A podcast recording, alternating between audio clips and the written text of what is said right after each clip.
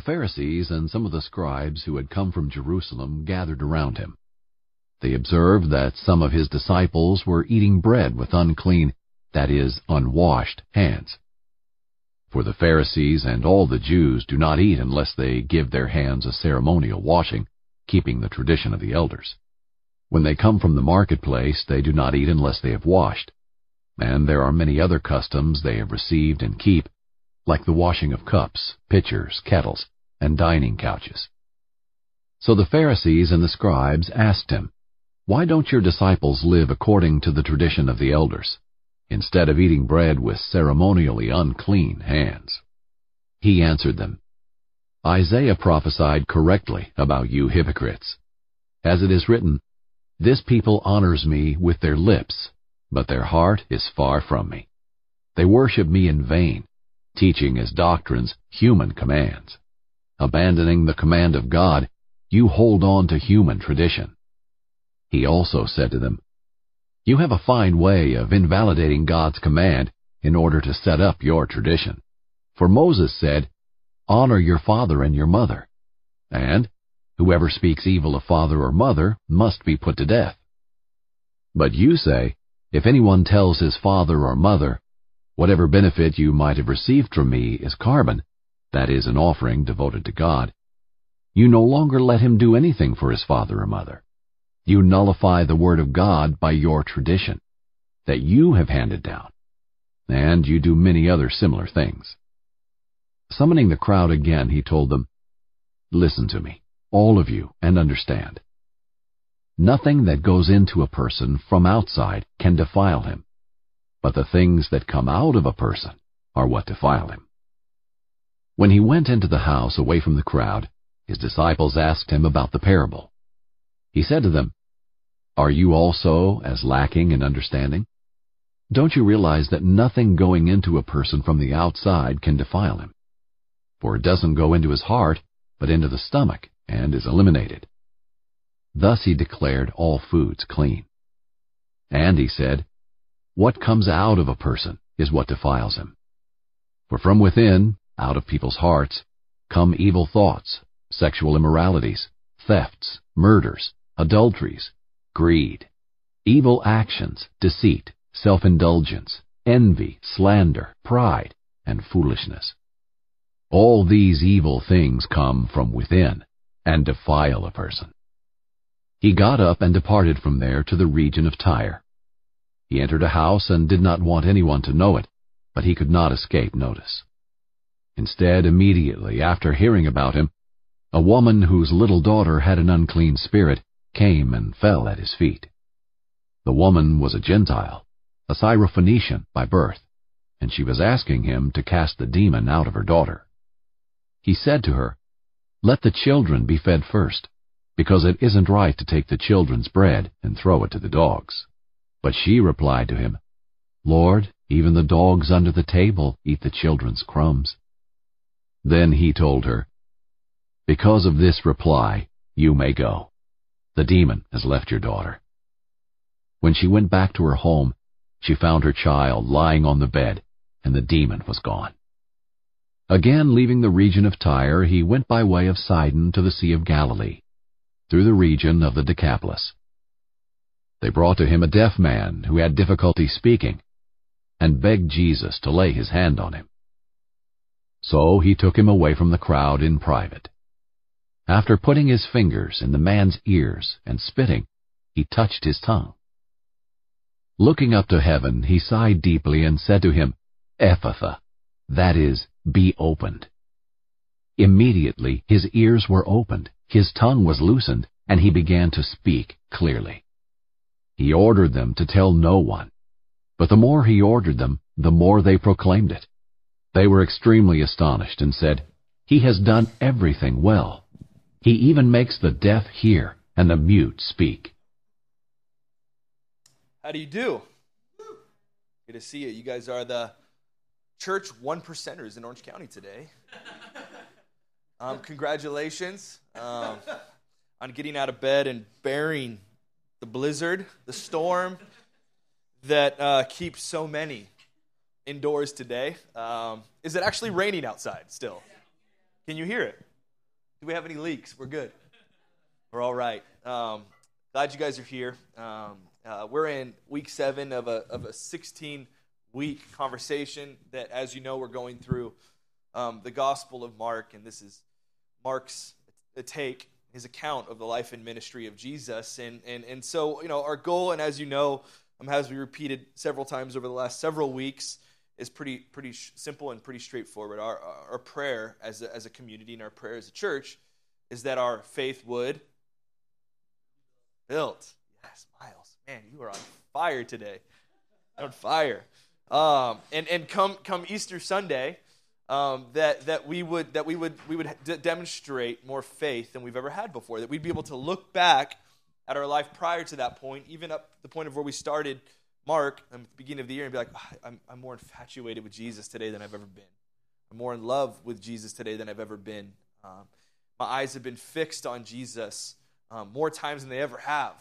Like Jesus is um, impacting the way that I look at life. He's impacting the way that I look at others, and um, and so so that's that's our goal. That's that's what we're up to. And I say it's simple and straightforward, but it's also deeply profound, and it obviously um, is something that there's always more for us to lean into and press into because, again, where none of us are perfect, right? Um, we need to be constantly reminded of this truth to, to keep our eyes fixed on Jesus. And I just, I, I, I'm, I'm one that, that really does believe that is the antidote to pretty much anything we may come into contact with in life that, that could derail our faith or anything is just eyes fixed, eyes gazed upon Jesus, that our eyes never depart from the left or to the right. This is the, this is the journey of discipleship. When you, when, you, when you meet someone who you would deem that's somebody I want to be like, they, they, the way they love Jesus, the way they love their spouse, the way they parent, the way they live out their careers, whatever it is. Um, for someone that you would look up to, that you would want to be like, that follows Jesus in that way, I, I almost guarantee it. They've just learned um, uh, the discipline of being able to keep their eyes fixed on Jesus. And I just believe that's that's possible for all of us. That's that's why we're here, right? Is is to just take a moment to pause from all the crazy, all the chaos, all the distractions and be like, Jesus, Jesus, Jesus. And that hopefully these practices that we do on Sunday will will transcend into your weeks. And so that to me is what that's what success looks like. That's the point of this community. Um, it's it's much more um, than just a Sunday gathering to me. Um, to me, I hope that this this time spent here really does um, impact your week in some way. All right, enough of that. Um, can I confess something to you? I know I say that in church, and everyone's like, "Oh God." No, this is uh, being a dad. Being a dad is awesome. Have I told you that before? Um, can you tell that I feel that way? I hope you can. Um, the being being a dad, um, for the moms in the room, being a mom, being a parent, being a parent is awesome. And for those of you that want to have kids someday or have that desire to have that someday, my, my, my hope and prayer for you is that you will experience the awesomeness of being a parent in some way. Whether you're a parent of a cat, a dog, an ant farm, whatever it is, whatever it is that you are be a parent of. But being a dad, personally speaking, is is awesome. But there's something that you should know. There's something that I've learned along the way that, that I would like to pass on to you. There's many things, but the first and highest priority to being a parent is this you need to know it. You can't control your kids. Can't do it. You, you, you may think you can. You can set up all these rules and have all these curfews and, and spend the entire day that you have barking at your kids, telling them to go this way, not to go that way, and it could just develop this real interesting, chaotic, broken relationship of trying to tell your kids where to go and what to do, right? And one thing, the best thing you can do um, is come to the realization that your kid just wants to be independent. Um, your kid is unique. Um, they look at life differently than you. Um, as much as you want to and have them be like you, they're just going to go their own way. And, and the quicker that we, as parents, can realize that our jobs aren't necessarily to control them, um, but to but to shepherd them, right? to, to be an example to them, but let them be themselves the better off. And I'm saying this because I'm awful at this. Um, very specifically, one of the things that, that I don't like and wish I um, can keep my kids from is playing in the dirt. I, I absolutely, as a kid, even today, I hate dirt. I hate it on my fingers. I hate it on my shoes. Like regularly cleaning my shoes that are probably already clean. I even scrub the bottoms of my shoes because just dirt. I don't like dirt. Dirt is supposed to be on the ground. It's not supposed to be on people. And so, uh, uh, to me, the best thing to do is just keep dirt away and, and, and away from anything that I have, my cars, anything, right? But very quickly, my kids have broken that within me. And, and one of the, the strongest sources of disagreement Jesse and I will have, and probably will continue to have all the way through life, is dirt on our kids. I hate it. Can't stand it. I feel like I'm better, and I'm coming to this understanding that, that kids get dirty. And Jesse's always telling me, like, this is just how it is. Like, kids play, kids get dirty. How ridiculous is that? like, what? Um, yeah, just yesterday, I was working at Trader Joe's last night, and she's sending me pictures. She took the kids to the beach, um, and they're playing in the sand, and they're in their clothes. They're like, cause it's February, but it was 70, whatever. But like, she's sending me pictures, and Wes is just covered in sand, and I'm just like, first thought, oh my god, he's gonna take all that in the car.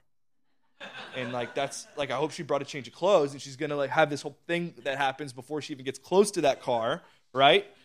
And then and then I got in the shower last night and guess what I stepped on? Sand. And I'm just like, gosh, isn't there some sort of middle ground here? Like kids can never, never, ever get get dirty, right? Um, and so so there's just that reality that I constantly live in, um, and it comes back to haunt me, and you know, even to the another degree where I one of my kids that will that will rename that will name uh, uh, I won't tell you who it is likes to eat dirt. All right, and and to me that's just like, oh my gosh, can we can we please figure out a different way? But but I just I just think there's a better way to live. That's it which is to never, ever get dirty, right? And Jesse's quick to point out scripture. She goes to Genesis 1 and she talks about the dirt and she like paraphrased it this way God made dirt so dirt don't hurt. And I'm like, is that your translation? I won't argue with it at all, right? Right? But but but in all serious, I'm coming around to this idea that yes, kids get dirty and this is how it is. But what why I share that is, is that chapter 7 is a chapter devoted to cleanliness, right? Jesus goes to a spiritual element of this, and, and, and, he, and he basically comes at it from a spiritual perspective to say, in so many different ways, I'm, I'm not afraid of the filth. Like, I'm not afraid of people who, who you would deem unclean. Um, in fact, I want to have a relationship with people. Although the religious would say, no, those, those people over there are filthy, right? They're broken, they've got diseases, they've got evil spirits. They come to, they come to dinner without even washing their hands. What kind of person comes to dinner with dirty hands, with, with dirt under their nails? And Jesus says, My kind of people. The people that I want to be in relationship with, the people that, that I want to roll with. And so Jesus here basically is, is tackling and teaches a parable based on a tradition of cleanliness within the Orthodox Judaism that goes all the way back to Leviticus 15 and he wants to confront, he uses that tradition to confront a wrong belief system that was misleading a lot of people within the Jewish community, and quite frankly, still misleading a lot of people with worldwide religions all around the world today, right? And so Jesus Jesus is saying that having he's not saying that having bad hygiene is good. So Jesus is like not advocating that you shouldn't take showers. He's not, he's not saying that at all. I'd be missing the point. Everyone here should wash your hands. Everyone here should take showers, put deodorant on, right? We're not making a case for that. That's not the point. The point that Jesus is making here is much deeper that. And Jesus is saying this. In your up in your effort to uphold the law of cleanliness, your belief system, and ultimately your faith practice has gotten so far off track. It, it's basically taken you down a completely different road and to live out a completely different faith than I want you to live. And, and, Jesus sees a correcting that needs to take place. He almost sees a realigning in a sense of like, you know, trying to be a parent that like essentially parenting is like herding cats, right? Where you sometimes you're like, okay, you're moving that way, but just kind of just go this way a little bit, but keep moving in the direction you're moving. There's a car over there that will kill you. Stay on the sidewalk, right? Be independent, go, but just the sidewalk is the path, okay? And this is almost what Jesus is doing with, with, with, with, with the Jewish community here. So, what belief system is Jesus confronting? That's an important question. And I think it's this that God's acceptance of me is determined on, uh, uh, on my behavior. Jesus sees a religion that is largely based around this philosophy that, like, my behavior determines my acceptance. So, if I'm bad, my relationship's been broken with God, right? If I'm good, then God is my cheerleader. He will bless me. He'll give me those promotions. Um, if, if those things aren't going well, it means that there's something in me that needs to be corrected. This is the, the largely what Orthodox Judaism taught, right? If there's something wrong, if you're poor, if you're sick, if you're a widow, if you have kids who have diseases or um, leprosy, it's because you did something wrong. God's punishing you for that, right? And, and it's not that they're necessarily just making these things up as they go. It's been traditions that have been passed down from parent to parent to parent to parent to kids to kids, you name it, all the way back from Leviticus 15. And so, so they're not necessarily preaching this out loud, right? They don't have to. Jesus is seeing it through their actions. He's seeing it through their practice of faith, right? That if you want to come to worship in the temple, you must look and act like this. If you don't look and act like this, this is not the place for you. Been to a church like that? Heard of a church like that? Jesus has some strong words for places like that. Even if it's not an outspoken church that says that, it's an ideology that is, uh, quite honestly still exists today, right? Look and act like this so that you can receive God or so that you can be accepted by God where Jesus just wants to blow that whole ideology out of the water. And for good reason. Because no matter how much we're like, yeah, that doesn't seem right, I don't believe that to be true. Well, newsflash, we're all guilty into believing this every single day, aren't we? In many different areas. Hence, shame and guilt. You guys probably think Mike preaches about shame and guilt way too much. But because those two words specifically are faith killers in our culture today. It is the it is those are those are the primary ways that Satan wants to squash faith, right? And Jesus just wants to throw it all out and be like, duh, I know you're broken. duh, I already know this about you, but the cross fixed all that. It, it righted the ship a long time ago. So, so there's no reason to believe this lie anymore. There's no reason to believe since you did this this week that you can't even step face into church. That you can't that you can't come to the body and just be, right? Jesus says those those are the type of people that I'm drawn to. That's the type of culture that I want are people that just come recognizing their need for me. So so Jesus sees a group of people whose faith is rooted in, in living a clean life. How annoying is that, by the way? You ever seen like the perfect family, the Leave It to Beaver, like what you're just like, what? How, how, off putting is that? And Jesus just comes and sees like them trying to live out this perfected life. And he steps in and he says, Your faith has nothing to do with what you do.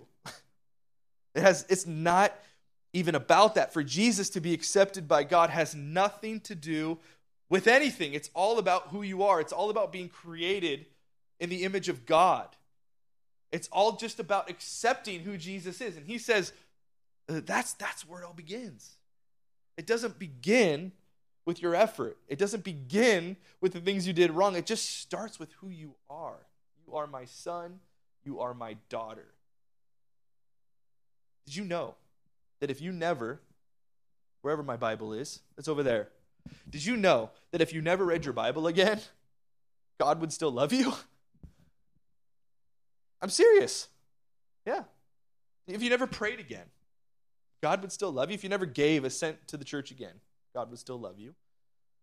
That if you never came and served at the family center, although I'd be disappointed, God would still love you, right? If you never practiced hospitality again, God would still love you. Not that we shouldn't live that way, right? But there's an understanding that Jesus wants to have with his people to understand that, that it's not about doing anything, it's just about a relationship with Him. He loves you for who you are. He lo- not for what you do, right? And and this is like one of our values. Maybe it's unspoken. We talk about it all the time. This is this is the kind of community we we want to embody, right? Like I don't I don't just want you around because of what you can do for this church. Like I want you around for who you are. I want you around for the for the for this the person for the character. We just enjoy you being a part of this family. Like you are an arm or a leg or a hand or whatever it is. Like it's it's way bigger than just coming up here and leading worship for us. That's all that's all secondary. Right? And and so so Jesus wants to kill any religiosity. Let's make it more practical, use a better word, any faith that says God's acceptance of me is determined by my behavior. None of you have ever said that. I've never said that, but I believe it. I honestly, it's something that I come back to every time. So if, if that's false, I think what I think what Jesus is wanting to communicate to us today is a very simple message that I hope really does cause you to sit with this for some time and that it really does impact your week a little bit. Is that there's really nothing, there's nothing that I could do for God to stop loving me. There's absolutely nothing. Like, he, he loves me no matter what. Like, he just loves me for, for who I am. And so Jesus, Jesus says, gosh, just know this is true. But in Jesus' brilliance, he knows that we're going to have a difficult time believing that. He knows that we're like, yeah. But then, like, we wake up tomorrow and we're right back at trying to earn acceptance from God, right? So he knows this is a tough pill to swallow, and he knows that we find our value and we find our worth in what we do, how people perceive us, right? So Jesus presses in a little bit deeper to this, and he wants to wake us up, right? And he wants us to be people who just find value and worth in him and him only. Not in your title, not in what your job is, not in the way that how many people you trained this year or whatever it may be, right? He just wants you to find your value in who you are. So he says this in verse 8. He's talking to the Jewish community. This is still a fresh word today. Abandoning the command of God, he says, you hold on to human traditions. Strong words. Abandoning the command of God. And instead, you hold on to human traditions. Translation Jesus is saying faith that seeks right behavior before God's commands is really no faith at all. It's just philosophy, it's just an ideology. It's something that's weak, it's something that has no foundation, it's something that will not bring you life, it's something that will cause your soul death, right? And hopelessness, despair, longings where he says if you, if you put your faith in traditions, even if it's an outspoken tradition, you will in fact abandon any command that God has given. Wouldn't you rather? I'm just asking. Wouldn't you rather put your faith and, and put your faith in a place that God designed you to live in? Like, wouldn't you, wouldn't you rather live, live your life in a space in an environment, in a reality, however you want to talk about it, where He designed you to be. Where the outcome is an abundant life, where an outcome is a life filled of hope, love, joy, peace. This is what Jesus wants. This is what He's designed us for. The place that Jesus said you will find rest in. You'll just find it. You'll wake up and you'll be like, oh, this is rest. You don't have to go on a scavenger hunt for it. You don't have to do anything to find it. It's just a reality to live in. And this is this is this is why Jesus so much talks about the abundant life.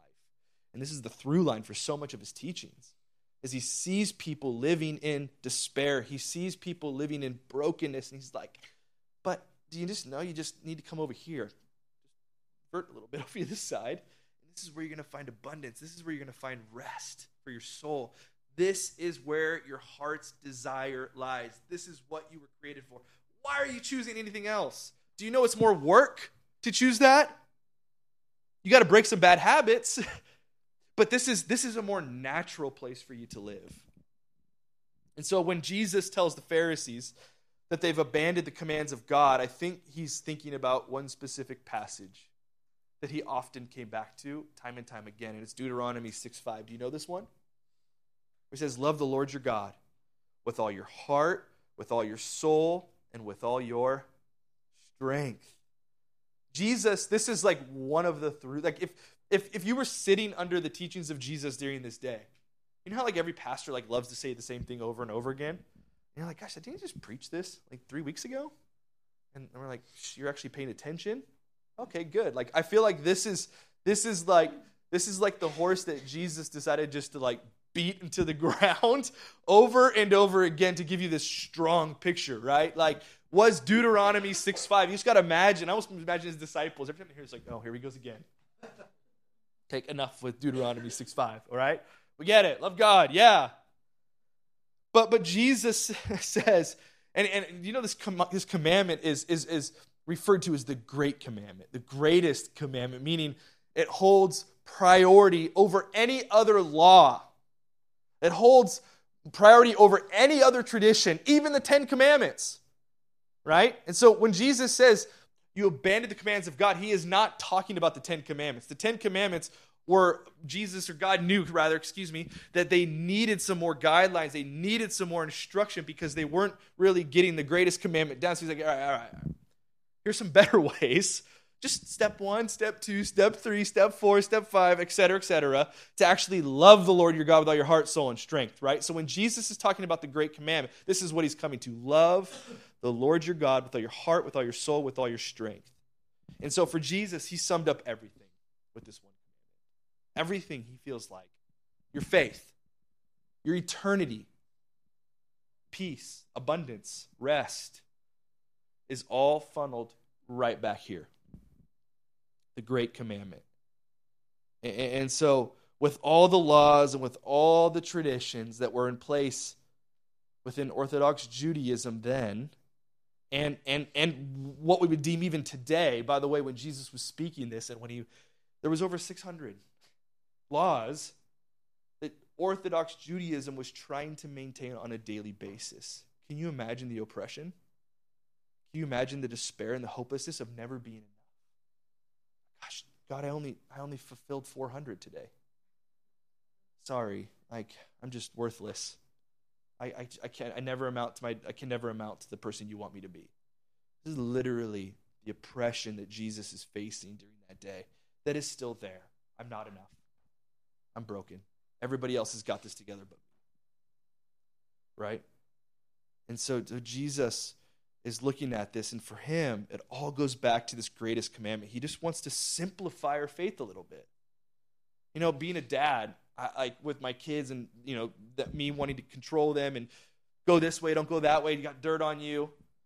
Jesse's just the constant reminder. Just stop overcomplicating parenthood. just stop. Just let them be. Let them live. Let them live with a sense of adventure. Let them play. Right? Stop overcomplicating things. We do this with our faith.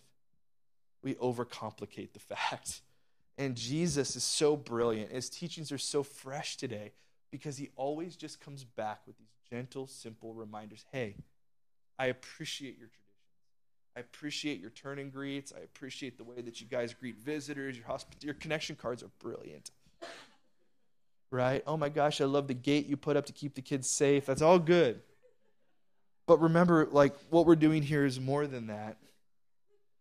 I, Jesus says, probably, I'd rather you guys have Portola. You know, Portola's better than Hidden House.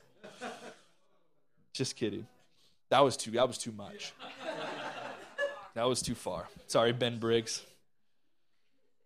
But but Jesus is like, gosh, like I appreciate it. I appreciate the detail. But can we just, when you come together in my name, or when you're having your time with me, can you just remember what this is really all about? Just loving me. Just love me with all your heart, with all your soul, and with all your strength. And, and what I love about this reminder for Jesus and this simple correction is that within all the laws and with all the traditions that were going on, um, this great commandment um, had nothing to do with right behavior. It's not, it is not implore to do this. This is this is what you do to love God, right? It's deeper than that. It's bigger than that. But rather, what it is is full recognition of who God is. So it's it's not something that initiates right behavior. Instead, it's stepping back and recognition of the greatness, of the magnificence, of the glory of God. It's almost that again the picture. If you ever gone on an amazing hike, whether you've done to Peters Canyon or you've been to um, Mammoth, or, or you've been at those places, or you've been driving down the 405 and you see the sunset, and you have that moment of you're just like, oh my God. Right? This is, this is the place that Jesus steps in, and this is who he is in our life. He demonstrates and he shines the spot, spotlight on the glory of God. And, and the posture that he wants us to live in is just simply that. I, I love you. I, I, see, I see you everywhere. I can't, I can't walk away from you. Can't ignore you. You're, you're, you're making yourself known to me in so many different ways. And so, this recognition, yes, ought to affect our behavior, right? But it's never, it's never behavior then recognition, right? And this is, this is, this is the spin that so many people get caught up in. And so many different religions today are right behavior that leads to recognition. Where Jesus is saying it's the other way around. know me.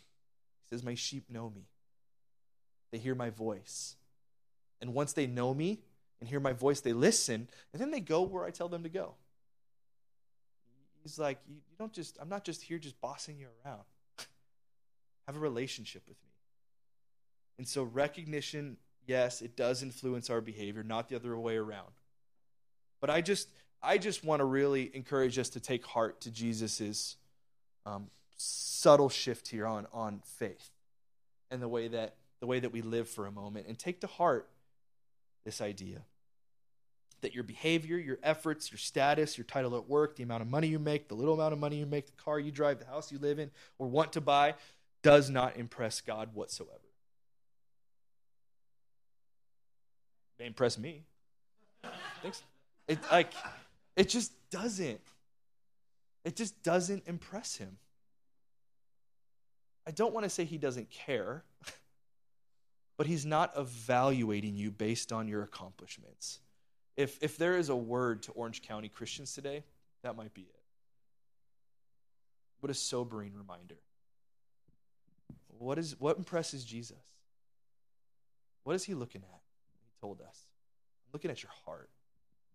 I'm looking at what's inside, right? That, that's the only thing he cares about. We, I mean, can I just speak clearly? Did you parked? You guys saw our homeless friends outside. You probably, you probably noticed them, right? You know how easy it is for us to see them as we come in, and this is confession for Mike time, right? Can you guys just get out of the way? Like, we've got people coming in. I don't want people to think less of us. This is a little awkward. I just wonder what Jesus would do with something like that. I just wonder how he would, yeah, like, I, where's Ben? We like, what was the, we like kicked a syringe out of the way, just like, uh, just past 10 out there. Like, oh, jeez. you know, like, like, I'm not advocating saying that like this is okay or anything like that. I'm just saying, right, that God is just as much for them as he is for us who have a car and have a house or anything like that. God is not looking at any of this. He's looking at our hearts. And so he, he not only wants us to live out of a place that way as well, but he wants us to have relationship and see people that same way. Right? It's not about the house you live in or the box you live in or the ground you sleep on or the mattress you sleep on. It's the heart.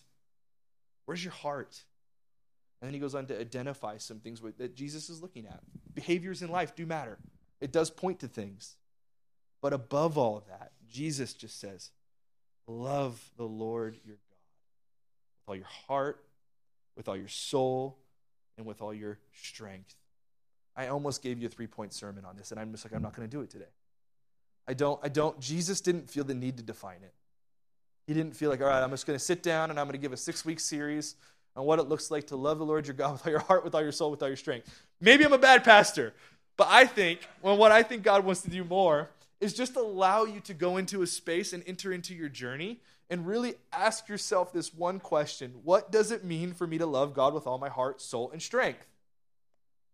What does that mean for you? It's all encompassing, right? It's not a compartmentalized faith. It's not a Sunday only faith. It actually requires all of you. And that's the point that I think Great Commandment is coming down to. This is why Jesus is shining a spotlight on. He's like, I just don't want bits and pieces. I want it all. And so the, the parts that the parts that you're leaving out, or the parts that you think I don't care about, or the parts that you are shameful about, or the parts that you hate about yourself, hey, guess what? Those are actually the spaces. That's the place that I want to be in the most. Leave your perfections over there. I, I, I, want, I want you. I want the places that of your heart that you feel like you can't let anybody. That's what I want. This is why Jesus is so amazing. And it's in that space that Jesus comes to, and that we see later on in one of the most sobering passages in Scripture, right? Where the parable is the separation of the sheep and the goat. You know that passage? One of the most terrifying passages in the Bible. Where he says, Oh, you thought you knew me. You did everything. You gave. You went to the temple. You prayed. Right? You served a ton.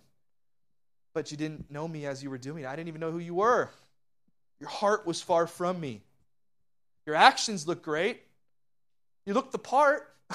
you fooled everybody but you didn't fool me. I didn't even know you. Depart from me.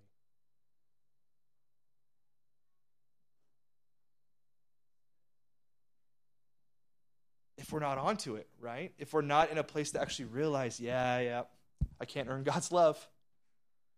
And so, so I, I share that not to be like to put an alert five on your faith, right?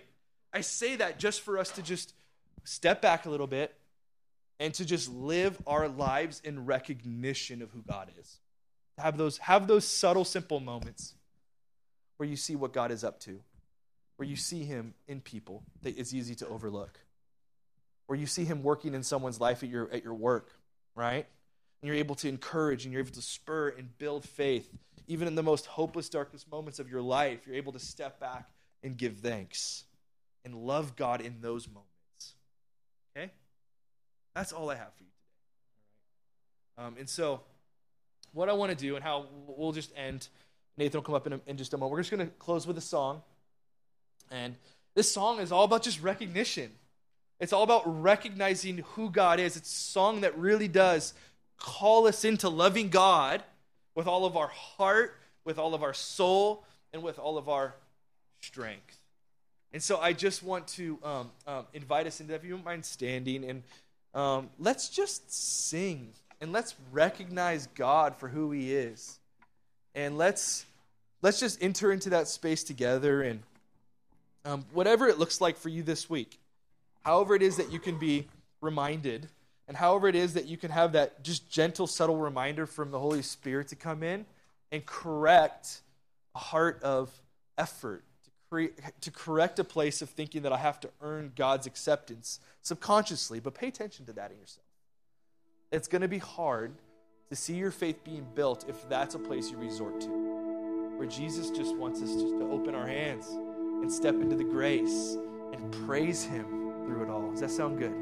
Lord, we thank you for this morning. We thank you, Jesus, that you are um, our shepherd, that you guide us that you lead us, that you know us by name. And Lord, we want to know you. We want to know your voice. We want to know what's from you and what's not from you. And so, Lord, as we sing, God, I pray that in this moment, um, that you would be recognized in our lives. That these words just wouldn't be um, things that we just kind of roll off our tongues, but they would actually be words that come from the heart words that come from the soul, words that come from strength, and that we're singing truth with whatever it is that we have going on in our lives. So, Lord, would you be recognized in full here? And I pray, Father, in Jesus' name, that, that, what, that what transpires here today would actually go with us this week, and it would shape our week, it would change our week. it would take us off a direction that's leading away from you, whether it's despair, brokenness, isolation, depression, anxiety, fear, pride, whatever it may be. But it would just point us to you, Jesus. We want to know you. We love you. It's in Jesus' name we pray. Amen.